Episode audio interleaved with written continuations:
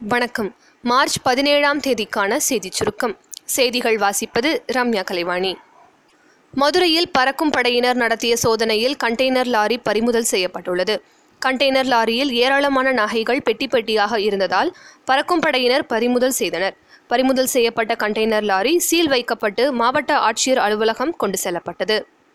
மக்களவைத் தேர்தலில் லட்சிய திராவிட முன்னேற்றக் கழகம் சார்பில் போட்டியிட விரும்புவோர் கழகத் தலைவர் திரு டி. ராஜேந்திரனிடம் விருப்ப மனு அளித்தனர்.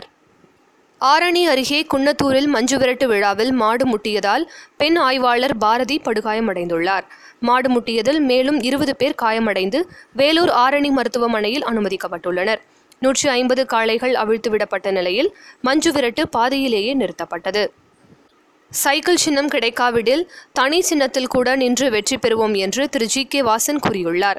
கூட்டணி நலனுக்காக எண்ணிக்கையை பார்க்காமல் தொகுதியை ஏற்றோம் என்றும் அவர் தெரிவித்துள்ளார். அதிமுக போட்டியிடும் தொகுதிகளாக தென் சென்னை திருவள்ளூர் காஞ்சிபுரம் திருவண்ணாமலை சேலம் நாமக்கல் ஈரோடு திருப்பூர் நீலகிரி பொள்ளாச்சி கிருஷ்ணகிரி கரூர் பெரம்பலூர் சிதம்பரம் நாகை மயிலாடுதுறை மதுரை தேனி நெல்லை மற்றும் ஆரணி அறிவிக்கப்பட்டுள்ளது.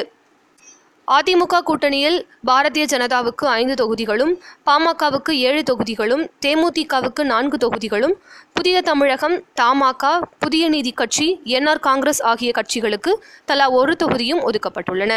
ராஜஸ்தானின் சிகார் பகுதியில் இன்று காலை ஐந்து மணியளவில் லேசான நிலநடுக்கம் ஏற்பட்டுள்ளது. நிலநடுக்கத்தின் தாக்கம் ரிக்டர் அளவில் நான்காக பதிவாகியுள்ளது. பாலியல் புகாரில் பாதிக்கப்பட்ட பெண்கள் குழந்தைகளின் பெயர் விவரங்களை வெளியிடக்கூடாது என்று அனைத்து காவல் ஆணையர்கள் மாவட்ட எஸ்பிக்கு டிஜிபி ராஜேந்திரன் சுற்றறிக்கை அனுப்பியுள்ளார். பொள்ளாச்சி விவகாரத்தில் பாதிக்கப்பட்டவரின் பெயரை மாவட்ட எஸ்பி வெளியிட்டது விமர்சனத்துக்கு உள்ளான நிலையில் இந்த உத்தரவு பிறப்பிக்கப்பட்டுள்ளது. பன்னாட்டுச் செய்தி. நியூசிலாந்தில் வெள்ளிக்கிழமை இருவேறு மசூதிகளில் பயங்கரவாதிகள் தாக்குதல் நடத்தினர். இந்த தாக்குதலில் அப்பாவி மக்கள் நாற்பத்தி ஒன்பது பேர் உயிரிழந்தனர். இந்த தாக்குதலில் இந்தியாவைச் சேர்ந்த ஐந்து பேர் பலியாகியுள்ளதாக தகவல்கள் வெளியாகியுள்ளன.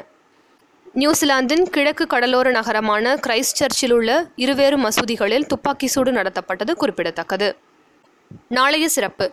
இந்திய ராணுவ தளவாட உற்பத்தி தொழிற்சாலை தினம் மற்றும் டீசல் என்ஜினை கண்டுபிடித்த ருடால்ஃப் டீசலின் பிறந்த தினம். இத்துடன் இன்றைய செய்தியறிக்கை நிறைவு பெறுகிறது. மீண்டும் நாளை சந்திப்போம்.